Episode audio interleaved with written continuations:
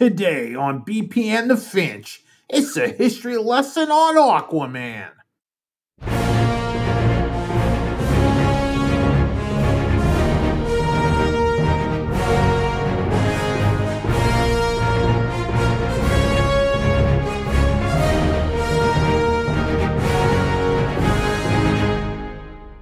Hello, everyone, and welcome to another exciting episode of BP and the Finch, the only geek podcast that will be home for Christmas.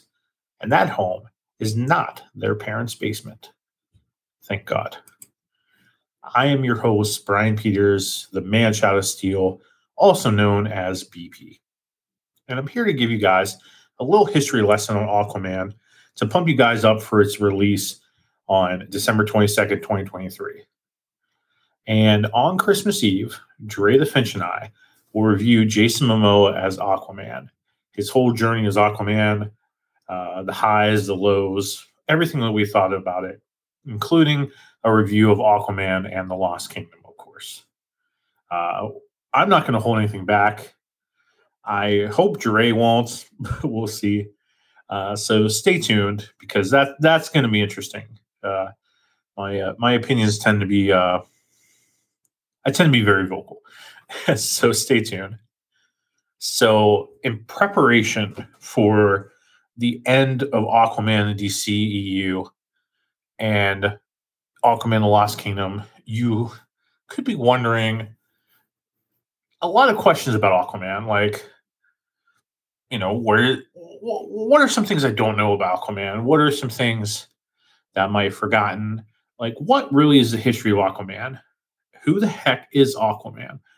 And that's why you're here to get from the guru of comics, the man Shadow Steel, BP, a history lesson on Aquaman. So let's go. Or I guess, as Mario should say, uh, let's go. so, who the heck is Aquaman? Well, Aquaman is a DC Comics character his first appearance was in More Fun Comics, uh, number 73, in November 1941. He was created by Mort Weisinger, uh, who wrote him, and Paul Norris, who drew him. His alter ego is Arthur Curry. His species uh, seems to change every year, but as as you'll hear in a second. But um, most recently, uh, they have made him an Atlantean demigod hybrid. Um, whatever, but that's been since 2019. Uh, he has been a human Atlantean hybrid. He's been a human. He's been straight Atlantean. Uh, he was raised by dolphins at one time. Um, it just it it differs, whatever the heck they want to do. His place of origin is Atlantis on Earth. His team affiliations have been the Justice League, the Justice League of America, uh, or the JLA, uh, the Justice League International, the others, Justice League Europe, and Justice League Task Force. I don't think I have forgotten any. Uh, his partnerships are his wife Mera, uh, various versions of Aqualad, various versions of Aquagirl. Uh, Nuidis Vulko, played by Willem Dafoe uh, in Aquaman and uh, Zack Snyder's Justice League, and uh, maybe in regular Justice or Justice League. Can't remember because uh, I don't watch it because it's Abomination. Um, other sidekicks include Topo, the octopus, which we see in Lost Kingdom. He's pretty sweet. We also see uh, Storm, his giant seahorse that he rides, and Dolphin, who we will uh, hear about in a bit. Uh, his notable aliases are Orin, King Orin, uh, King of the Seven Seas, the uh, Aquatic Ace, Marine Marvel, uh, Rider of the King Tide, uh, and most notably AC. His abilities include superhuman strength, intelligence, durability, endurance, speed, agility, and heightened senses. So, um, kind of, uh, he's he's probably uh, he's he's he's he's not as strong as Superman because Superman's strength increases. Um, but he could give Superman a run for his money. He could definitely give Wonder Woman a run for her money. And um, his senses are, you know, he's like the super soldier of the sea. Uh, he also has telepathic control of uh, all aquatic life. Uh, he used to talk to fish like Dr. Dolittle, but now it's kind of a telepathic control of aquatic life. He, he talks to, in their uh, cerebellum.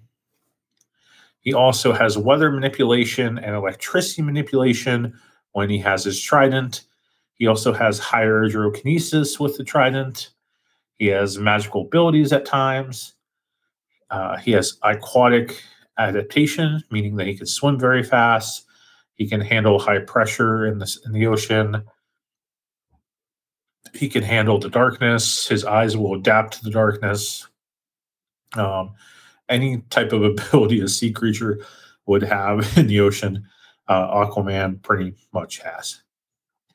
Uh, he is also a master strategist, a tactician, and field commander, rivaling Batman in that ability. And he is one of my favorite characters um, of all time. And he is mostly a brooding character, and he he's never really been a comedic character, other than people making jokes about him. And he is absolutely not an, an alcoholic. So everything that Jason Momoa is, uh, being comedic and an alcoholic, um, well, I'm I'm sorry, Jason Momoa is probably not an alcoholic, but he but he he enjoys he enjoys a good brew, if you will. Um, Aquaman's not like that, so uh, he's also extreme environmentalist and usually just wants to be left alone unless there is lives at stake and you know he has to save people. So the Golden Age origin, the original origin of Aquaman. So the origin of Aquaman has changed so many times. It, he, I don't know what comic character's origin has changed the most. Um, but I would say that Aquaman's origin has been retconned quite a bit. Um, quite a bit. So the original origin, so the golden age. So uh, you know, and all these origins, I'll, I'll let you decide what's what you like most. I'll tell you which one I like most. But it, it's it's it's it's weird. so Aquaman's first origin story was presented in a flashback in his debut issue in More Fun Comics number 73 in November 1941. So Aquaman tells himself that uh, he says, The story must start with my father, a famous undersea explorer. If I spoke his name, you would recognize it. My mother died when I was a baby, and he turned to his work of solving ocean secrets. His greatest discovery was an ancient city in the depths where no other diver had ever penetrated. My father believed it was the lost kingdom of Atlantis he made himself a watertight home in one of the palaces and lived there, studying the records and devices of the race's marvelous wisdom. From the books and records, he learned ways of teaching me how to live underwater, drawing oxygen from the water, and using all the power of the sea to make me wonderfully strong and swift. By training and a hundred scientific secrets, I became what you see a human being who lives and thrives under the water the Aquaman. Now, in, in, in the Golden Age, if you listeners don't know what the Golden Age is, or the Golden Age of comics, is it's known as the time period in comics from the debut of Superman in June 1938 um, to whether you love him or hate him, uh, he is the freaking blueprint of all superheroes. So he deserves respect. Uh, so, so the debut of Superman in 1938 to the debut of Barry Allen Flash and so showcase number four, 1958. So those 20 years was the golden age of comics. And in the golden age, Aquaman can breathe underwater and he can control fish and other water uh, under yeah underwater life uh, for up to one hour. So they give him a one hour limitation on breathing underwater, uh, like kind of like a super soldier that can talk to fish, you know, whatever. Now, as first, he's depicted as somehow speaking to sea creatures in their own language. So rather than telepathically um, talk to them, he actually like talked to them like Doctor Dolittle. And he could only do this when they were close enough to hear him, which was roughly like a 20 yard radius, if I remember right. Like, or, um, you know, like a, like, I don't know, like a four, fourth of a football field, you know, whatever. So Aquaman's base was also a, a wrecked fishing boat that was underwater and which he also lived in. And during World War II, which was, you know, you know, most of the golden age, um, during World War II, most of Aquaman's foes were Nazi boat commanders and other Nazi supporters. So the rest of the adventures in the 40s and, and the 50s, they had him dealing with several sea-based criminals and pirates, and he had an arch enemy at the time uh, named Blackjack, and he was dealing with the various threats to aquatic life, uh, shipping, helping with sailors, you know, like basically a super soldier in the ocean.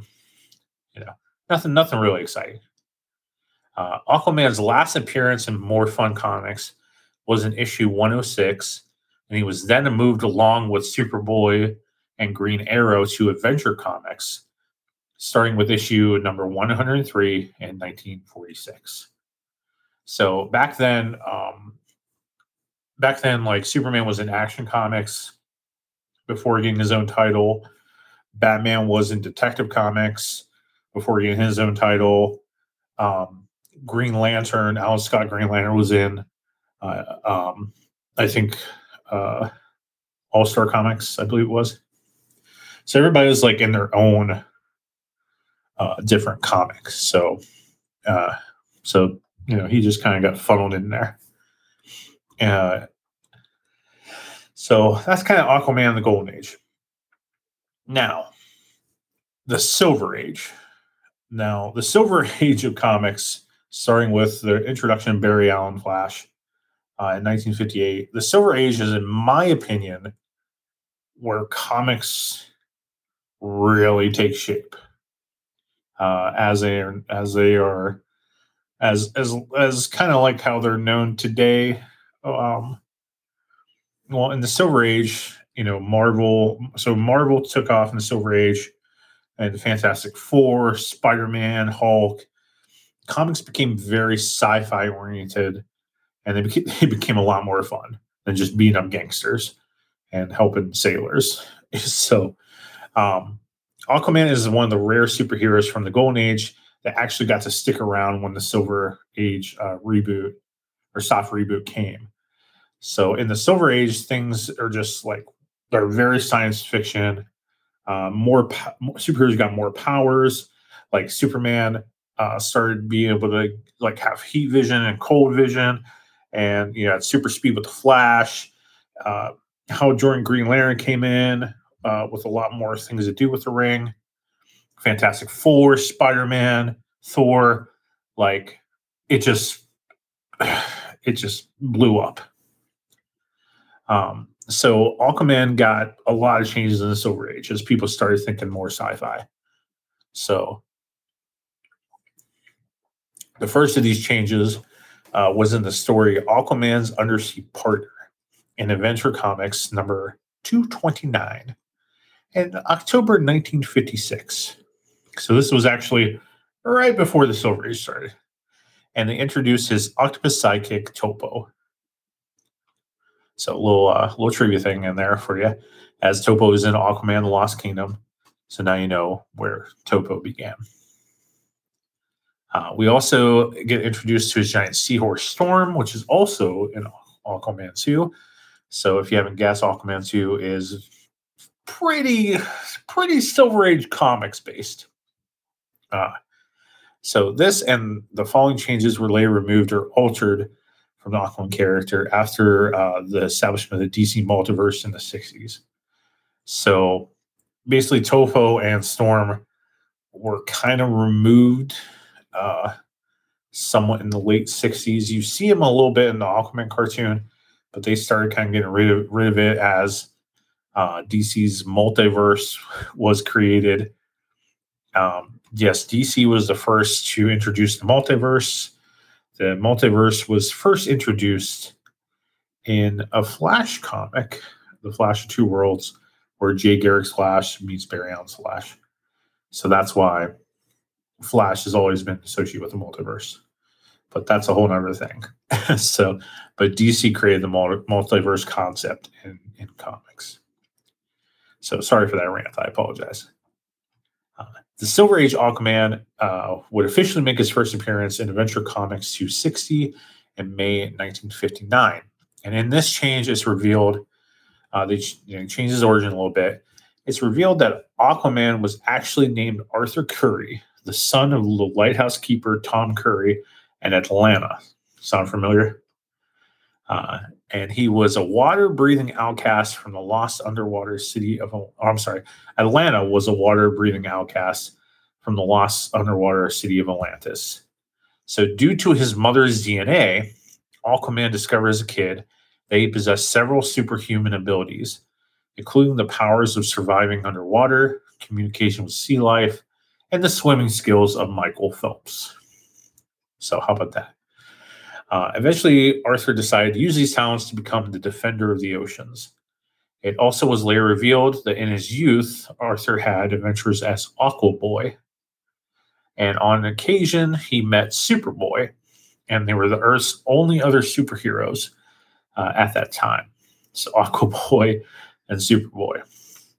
Yeah, I'm surprised he didn't like retcon and make Bruce being Bat Boy during his childhood, but whatever. So, and just like uh, Superboy did when he became a man, he changed his name to Superman. And when Arthur grew up, he called himself Aquaman.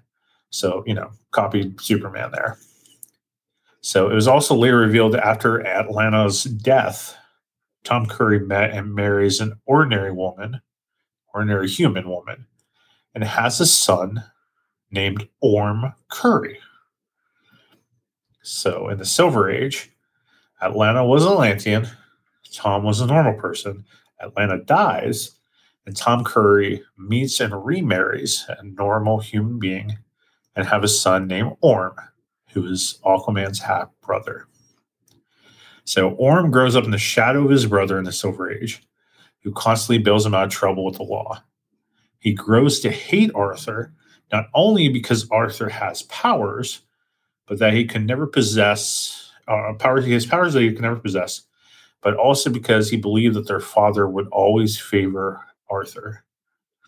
Orm disappears uh, after somehow becoming uh, amnesic. I, I, don't remember how he loses his memory. I, I, can't remember. I don't have it in my notes here. Uh, I didn't put those in my notes as I was reading Aquaman. I'm so sorry. I should have. Uh, but he comes back later as Aquaman's nemesis, the Ocean Master.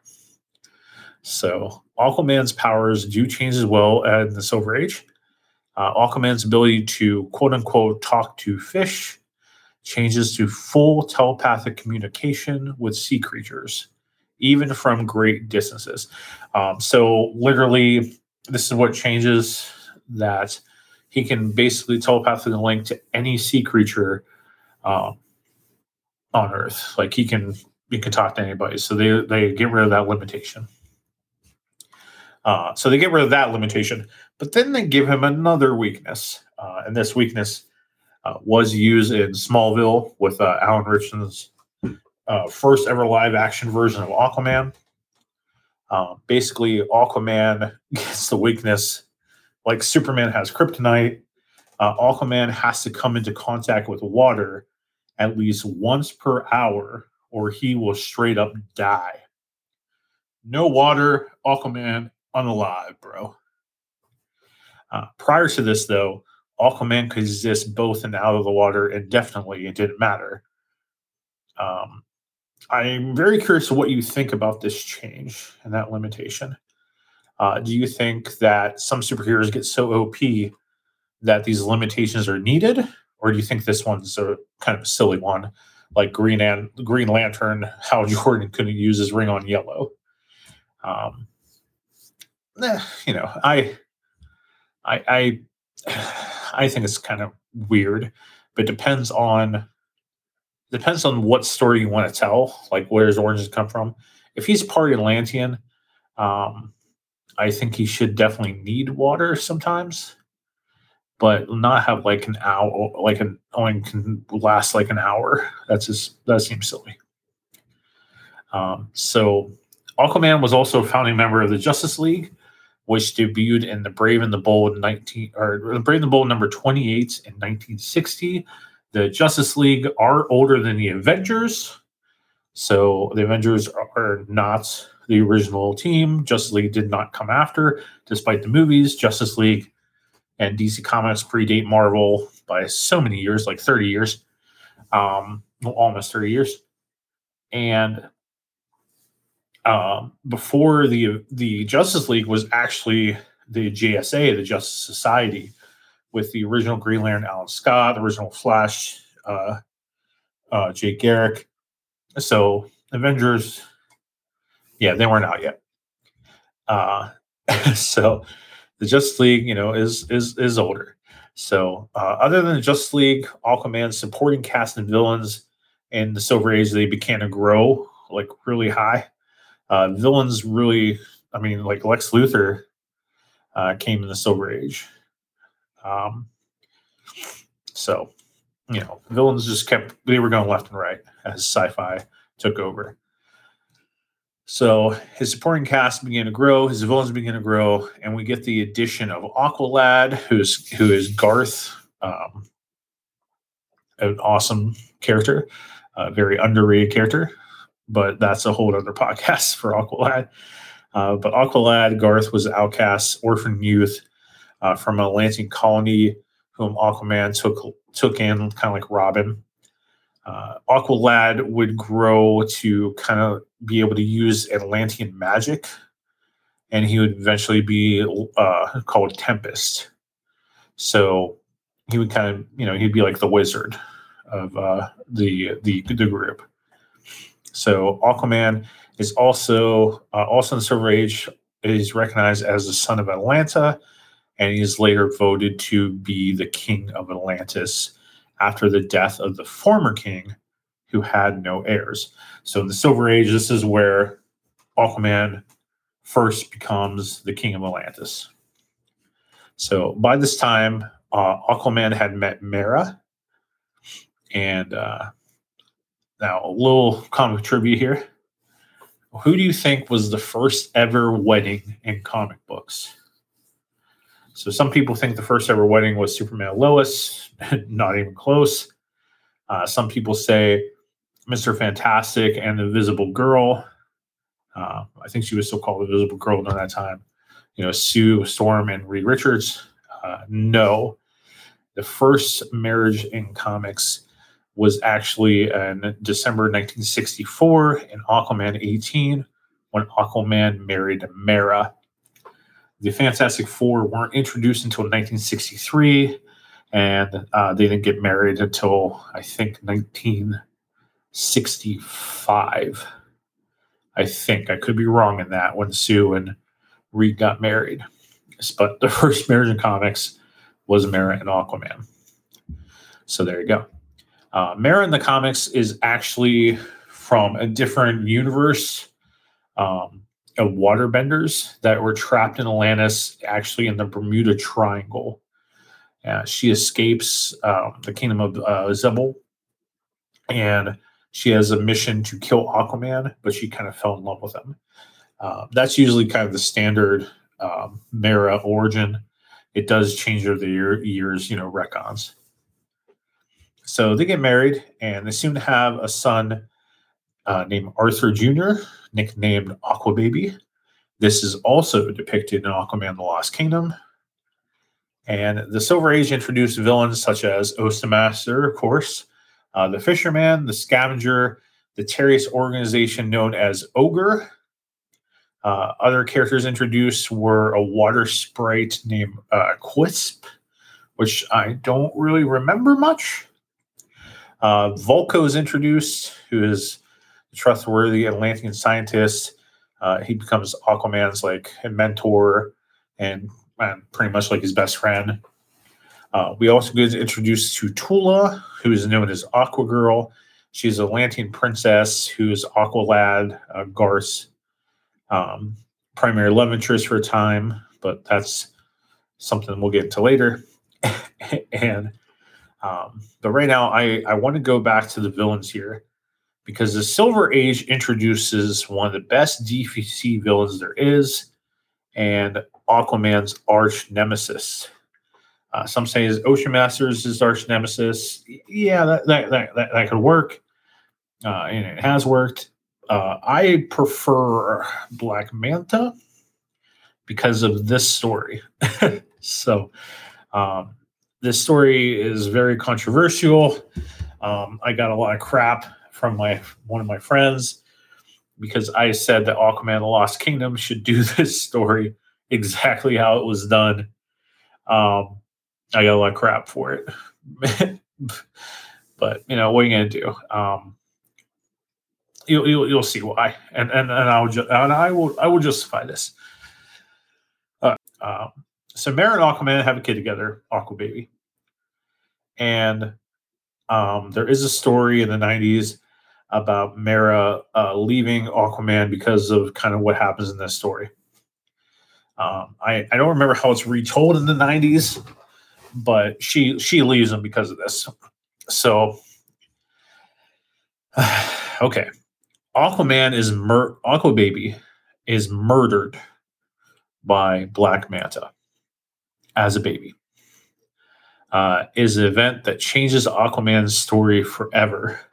It completely changes uh, the story and the mythos.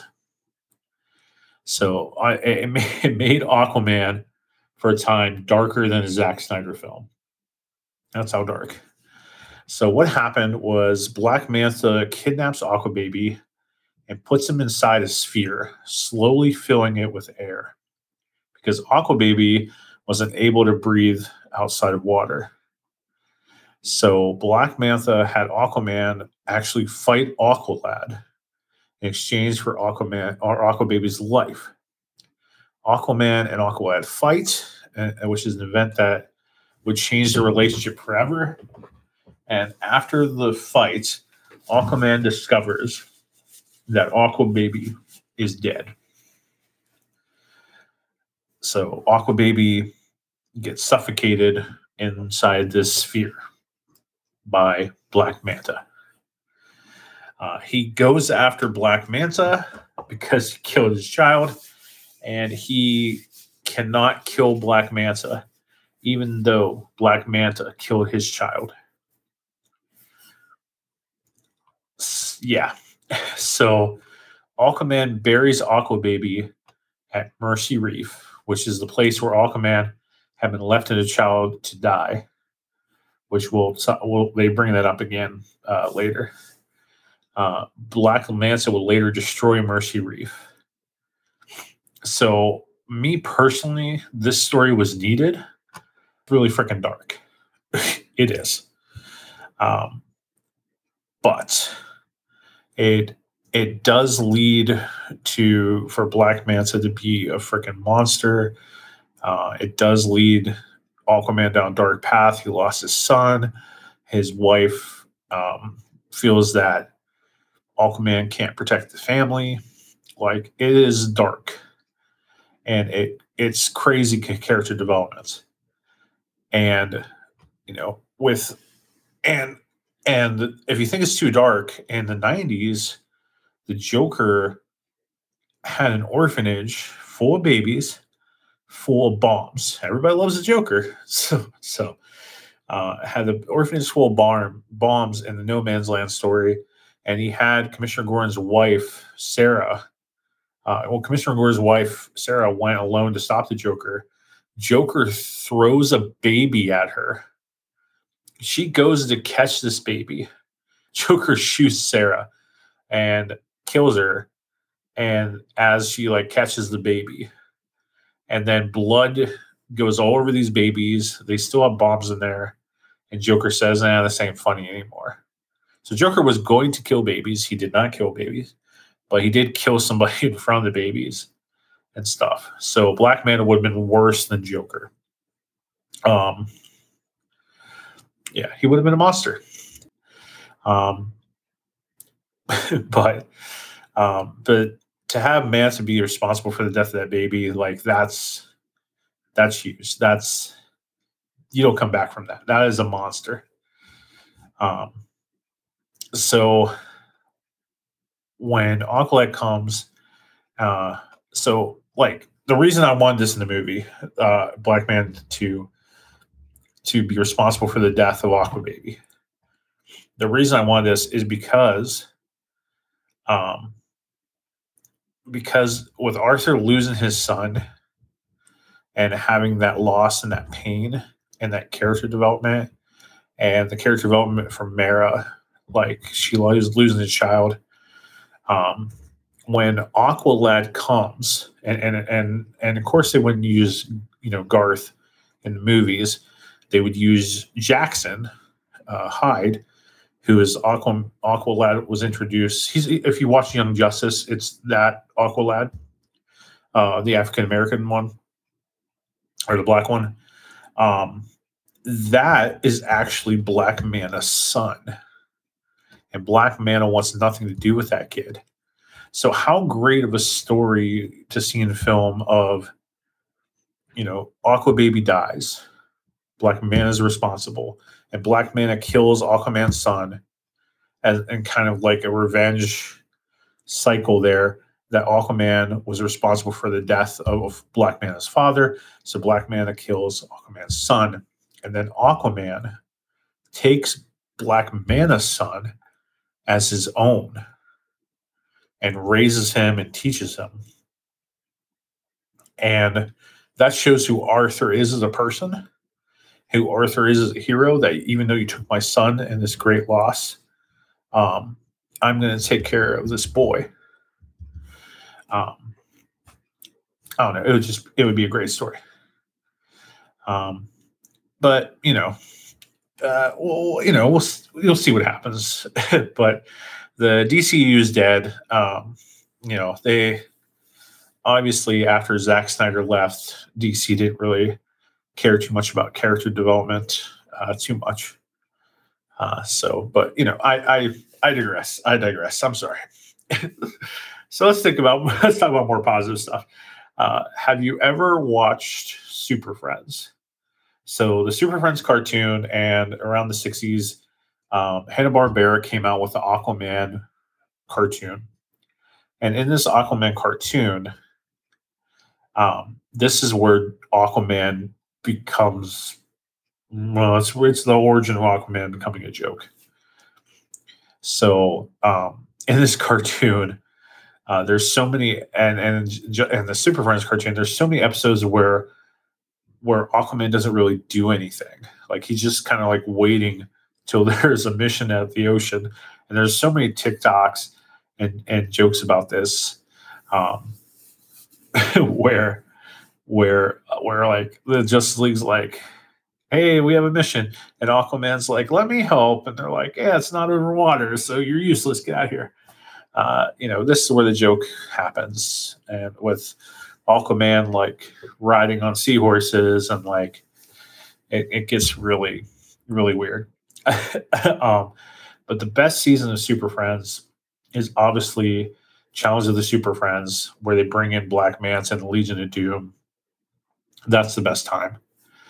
Um, but in the 60s, this is where we saw Aquaman on the screen for the first time, his own cartoon and on Super Friends and it's been the standard for how Aquaman should look with the orange and green, the short blonde hair, the clean cut look. So, um, I do want to mention as well, uh, pre-crisis, that there was a time where Aquaman was the leader of the Justice League, and it uh, it was like one of the worst versions of the Justice League. so I do want to point that out because some people ask ask uh, should Aquaman uh, lead the Justice League, and uh, he he wasn't a very good leader. But that that's a Justice League story. So post crisis, post crisis on Infinite Earth, the big giant retcon, uh, changing everything in the universe. Crisis on Infinite Earth. This is where this is what starts the modern age of comics. Um, kind of you know darker stuff in, of comics. Uh, you know, going off the Bronze Age.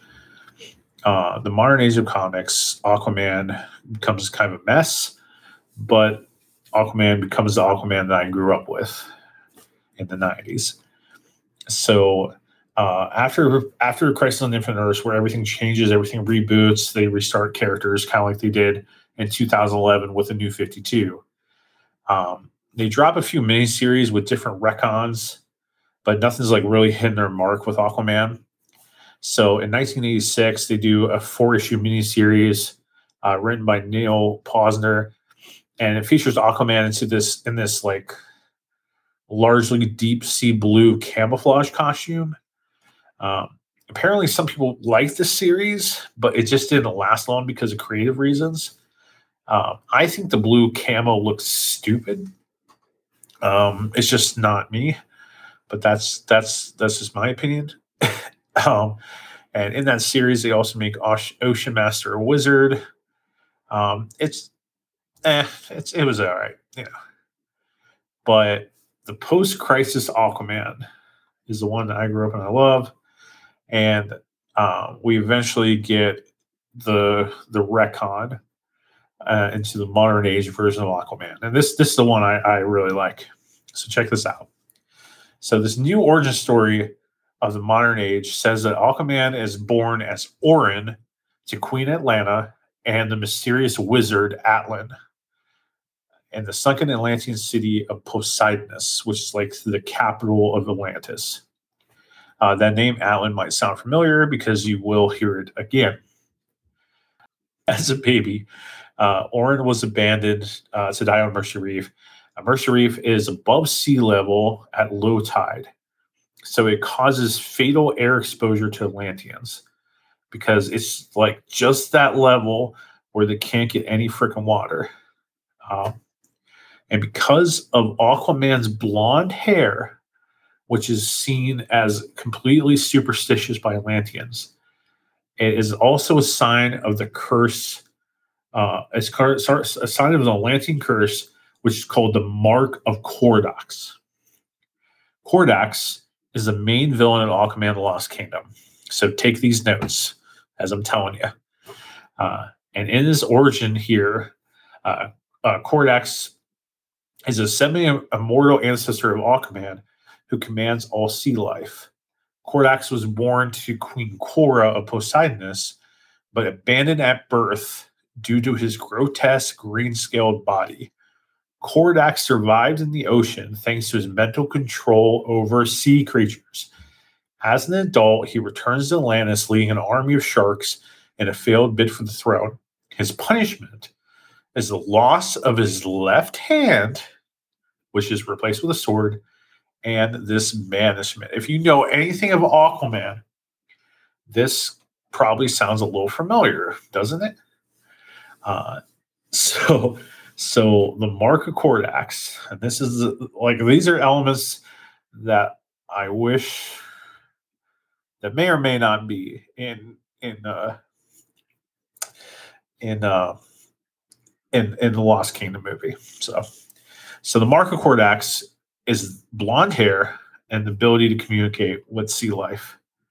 So I like this factor in Atlanteans. I like them being superstitious. I like them being like hating anything different. I like it. I like it. I like it. And I wish it still existed. Um, so um, the only person to speak on Orin, you know, Aquaman's behalf was Vulko and to try to save him. Uh, everything fell on deaf ears. Um, I think that Vulko kind of helps him escape, or Aquaman escapes on his own. I cannot remember. But Aquaman gets uh, he gets loose somehow, and he becomes a feral child, and he's like he gets raised by dolphins, um, which is it's it's interesting. It's wild. so, um, I think even one of the dolphins like falls in love with him. Um, it's it's messed up. so, um, but he only has like dolphins and sea creatures to keep company. Uh, Orin is eventually found uh, and exhausted and taken in by a lights keeper, lighthouse keeper named Arthur Curry, and who names Orin Arthur Jr. after himself. So he's adopted. Uh, one day, a young Arthur returns home and finds out his adopted father has disappeared. So he sets off on his own. And in his early teens, Arthur, or, or you know, Orin, ventures to Alaska, where he meets and falls in love uh, with, and I, I can't pronounce the uh, the tribe. I'm very sorry. So I mean no offense, but I'm going to say Eskimo, uh, only because I don't know. I, I can't pronounce the tribe. Um, but basically, a Native American girl uh, named uh, named Kako or Kiko and it's also here that he first or- earned the hatred of Orm, the future Oceanmaster, who's later revealed to be Arthur's half brother by Atlan and a uh, Native American woman. So Aquaman knocks up an Eskimo chick and has a kid, uh, and the comics don't really do much with that kid until much, much later. Uh, so 90s, we still keep getting some Aquaman uh, miniseries. We get one called The Chronicles of Atlantis. It goes through the whole history of Atlantis uh, and how it sank and the ans- Aquaman's ancestors. James Wan takes from the Atlantis Chronicles because they introduced the seven different kingdoms.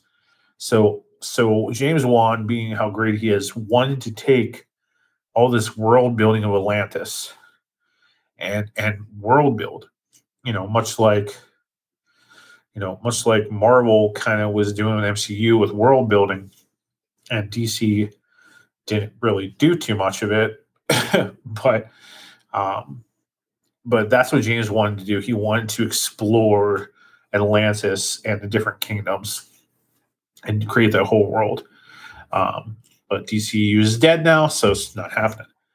Um, so this new new modern age was written by my boy Peter David, and this is where Aquaman fully becomes a badass, finally becomes a badass. So if you don't know who Peter David is, uh, this dude was just coming hot off of a long run on Marvel's Incredible Hulk, uh, my favorite Marvel character. And he established in with Marvel uh, different personalities for the Hulk, more than just Bruce and Hulk. He created Joe Fixit, the Gray Hulk, he separated Hulk and Banner. He created uh, Professor Hulk, the merger of Banner and Hulk, which would be used by the MCU to completely destroy and ruin Hulk, probably forever. Uh, that's a whole podcast by itself. uh, uh, but Hulk at that time, before Peter David picked him up, uh, it was a title that no one really wanted. No one wanted to touch it. And Peter David took it and I think and he wrote for like maybe like 10 years on it, if I remember right. Uh, but he made Hulk legendary. So Peter taking Aquaman was like a no brainer because Aquaman was seen as a joke. So Peter writes this mini series called Time and Tide, uh, which came out in 1993 to 1994. And he, he explains Aquaman's origins more. Uh, and Aquaman basically finally learns about his history of his people through the Atlantis Chronicles, which are presented as historical texts passed down and updated through the centuries. Aquaman learns that his birth name was Orin and that he and his enemy, the Ocean Master, share the same father, this ancient Atlantean wizard named Atlan. Uh, this revelation sends Orin into a bout of rage and depression setting the stage for future confrontations between him and Ocean Master. Um, because it's said in the Chronicles, Peter David wrote uh, that two brothers will always battle for control of Atlantis. So this uh, contradicts the Silver Age Aquaman, who uh, had always known that Ocean Master was his half brother, um, although Orm had amnesia, preventing him from remembering that. So, uh, so thanks to Peter David, uh, Aquaman started his own series again with the publication of Aquaman Volume 5, Number 1 in 1994. So this is following Time and Tide. Uh, this series was the longest running for Aquaman, uh, the, the longest running series for Aquaman character. It lasted 75 issues. Uh, David left the series after issue 46, though, and he worked on Aquaman for about four years and this is the longest running Aquaman series uh, to this day, I believe. So, with Time and Tide, Peter David began by giving Aquaman an entirely new look, uh, getting rid of the short blonde hair and clean shaven appearance. And following the discoveries reading in Atlantis Chronicles, uh, Aquaman re- chooses to withdraw himself from the world for a time. Um, and uh, Garth or you know Aqualad Tempest, he finds him weeks later with his hair and beard growing long, and he's brooding in his cave. Uh, so like Batman. Uh, one so then after after this, where he grows his hair long, one of the best things that could ever happen to Aquaman takes place. Aquaman loses his left hand when the madman uh, uh, Char- Charybdis uh, in an attempt to force uh, Aquaman to show him how he can uh, communicate with sea life. He sticks Arthur's hand into a piranha infested tank. And Aquaman cannot communicate with piranhas because they are like savages. There's no reason with them. So, the piranhas uh, go nuts and they eat his hand and Aquaman, whatever's left of the hand, Aquaman just rips it off because that's Aquaman's a badass. and uh, Aquaman begins having these like dreams, and then and feeling and feeling that he needs a symbol, he attaches a harpoon spearhead to his left arm in place of the missing hand. So remember, Kordax lost his hand too. So and he could talk to uh, to sea life. So Aquaman's kind of living that same prophecy as Kordax, something that could, might be explored in a Lost Kingdom. We, we, we will we will see. Something I was excited for it to explore. so, um, so he so Aquaman feels that if he uses the weapon that man uses against the sea on man's self, it's symbolic and whatever. Uh, so shortly after, his classic orange shirt is shredded in a battle with Lobo. How ironic is that? Because Jason Momoa wants to play Lobo, or um, probably is going to play Lobo. And rather than replace this iconic outfit, uh, he goes shirtless for a while and he dons like a gladiatorial armor over his left arm and once I saw Jason Momoa be cast, I was like, yes, he's going to lose his hand. Yes, he's going to look like 90s Aquaman. He is going to be a total badass. I understand why they cast Momoa. This is this is going to work. Um, my thoughts on what happened, we we we'll, we'll talk about. We'll talk about in a bit. we'll talk about on the next podcast. Um, so I was I was excited for that. Um, so in the Justice League cartoon of the 90s, which is absolute cinema, uh, in just League cartoon, they have Aquaman in his badass form. And uh, yes, I know Aquaman is in other cartoons, but I'm not touching on that for uh, for time, you know, reasons. And uh, and I'm not going to touch much on Alan Ritchson's Aquaman or uh, Justin Hartley's version, but uh, but they do a great job. Uh, and I hope that Alan Ritchson uh, gets to play Batman. I think that would be great, Mister Mister Reacher playing Batman. Um, so, the Just League cartoon, in Aquaman's intro to the show, they have an episode with him versus Ocean Master, and Ocean Master actually takes Aqua Baby and chains Arthur to a volcano underwater, and Aqua Baby actually chained to that too, or you know, on on the wall. And lava's coming down. This volcano is interrupting, and Aquaman is chained up, and he can't save his son. He he can't save him, so he has to make a choice. Uh, he managed to break one chain, but he can't get to the baby in time before the baby would die. So Aquaman takes off the uh, the symbol of Atlantis, which is on his belt buckle, which is uh, like the Aquaman symbol, you know, the A, and he uses it and he cuts off his left hand uh, that is still in the chain, and he goes and saves his son with one arm, and that's how he loses his hand. Uh, uh, if it is in the Aquaman Lost Kingdom, uh, I know if it is but you will find out uh, on our next podcast with Finch what happens. So that's how you have him lose his hand. Uh, I think to make character development, um, uh, you know, uh, I said what I said, but um, I think that that's how Aquaman should lose his hand is trying to save his son. Uh, I think that's a much better story than piranhas in a in a tank. Um, so in the comics, he has this harpoon hand. Uh, it eventually is damaged, and he replaces it with a cybernetic prosthetic harpoon from Star Labs uh, with a retractable reel that he can fully ret- control, and that's also um, in in the JLA series with Grant Morrison.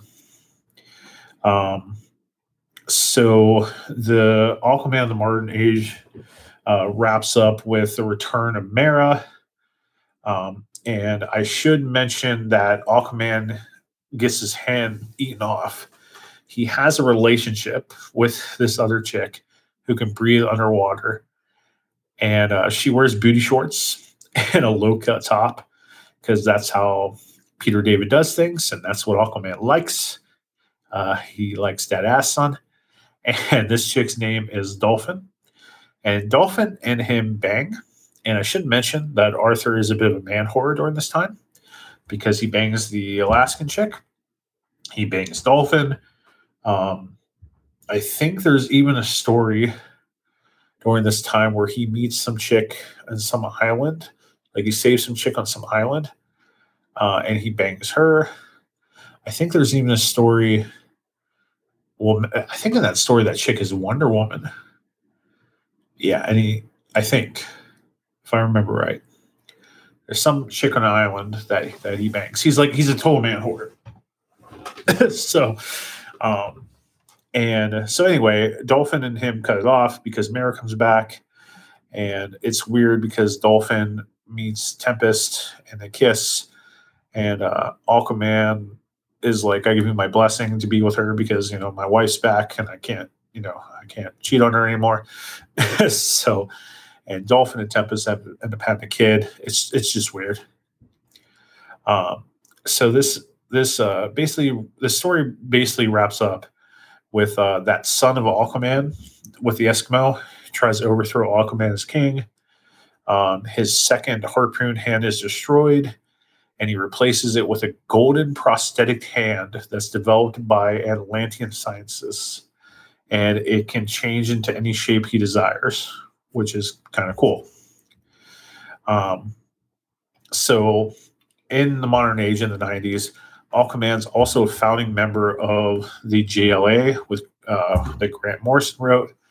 And during this time, um, there's a big story called the Worlds of War, and Aquaman actually disappears during this time with Atlantis. He he disappears and he actually sends Atlantis to the past. And this is when I actually started reading JLA comics religiously. Uh, so he sends him back in time. The JLA uh, go back in time to rescue him.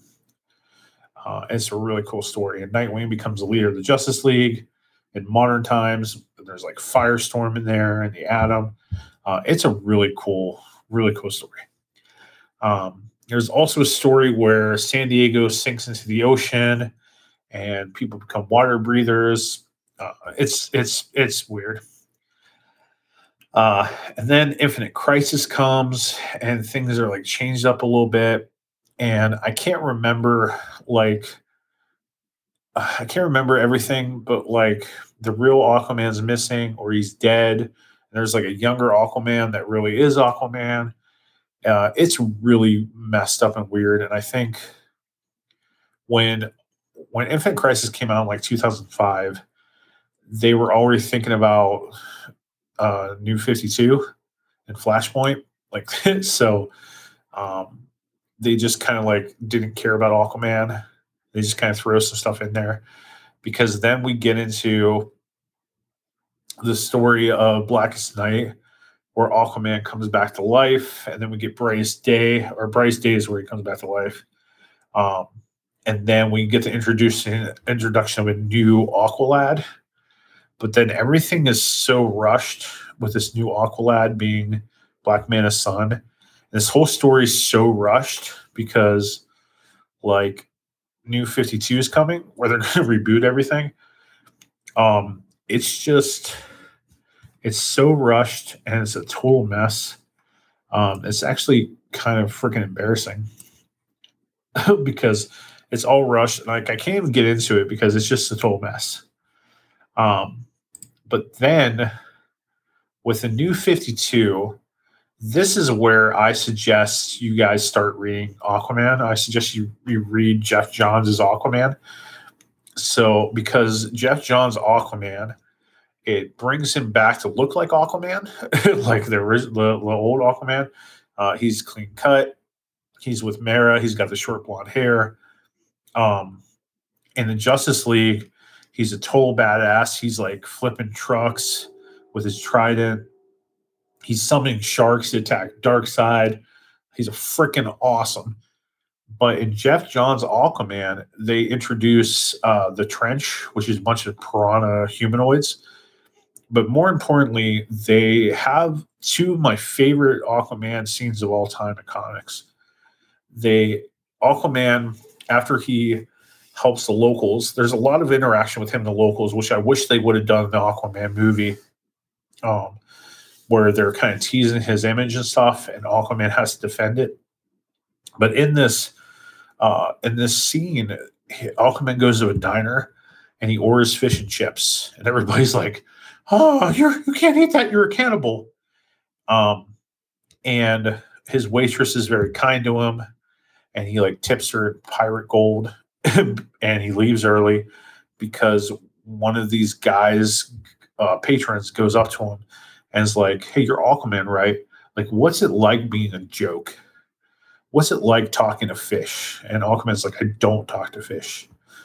You know, and when the guy calls him a joke and asks him that, uh, Aquaman leaves, like it's it hurts him. It hurts him to be seen as a joke. And and he doesn't want to be the king of Atlantis. He doesn't want to be a joke. Like he just kind of wants to be with Mera. Um, it's just really good storytelling. And after Aquaman saves this people from the trench, uh, the piranha people, this he saves this kid, and this kid goes up to him and says, Aquaman, you're my favorite superhero. And like it's just such a good moment. Um, definitely check out the new 52. There's a story called The Throne of Atlantis, uh, which the first Aquaman movie is based on. Uh, it's also a Justice League story. There's an animated movie about it. It is really good. It's one of the best Aquaman stories with Ocean Master. Um, and at New 52, um, there's he he leads a team called the Others. Um, there's there's a lot of some good things. Um, and the most recent thing, and I'm going to end on this because it's the most recent thing. Uh, in 2019 or so, or 2016, um, uh, Rebirth comes after the new 52. And in Rebirth, they basically change Aquaman from the clean cuts, short blonde hair, clean shaven Aquaman that Geoff Johns made or brought back. I'm sorry, and, and is awesome. They basically uh, retcon Aquaman to look exactly, exactly like Jason Momoa. They even go as far as giving him tribal tattoos um, that are like supposed to be Atlantean symbols or something, um, just to just to sell Jason Momoa as Aquaman and just to sell the whole thing. And I really freaking hate that. I really hate it. Um, and I'll talk more about it on our Jason Momoa review. But Aquaman now like looks like Jason Momoa, and I guess it works for like marketing purposes, but it's it's just frustrating.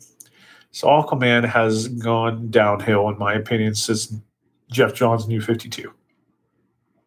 So that is the history of Aquaman in comics, uh, and somewhat in TV. Um, I I I I love Aquaman because his powers are really sweet. I love the ocean. Um, I love the character development that Geoff Johns did. Of course, what Peter David did. Uh, I like the losing of the hand, and I hope that I hope that we get to see that. Um, so I hope you enjoyed this history lesson on Aquaman. I hope you uh, tune in for our review of the DC EU's Aquaman and Momoa's performance.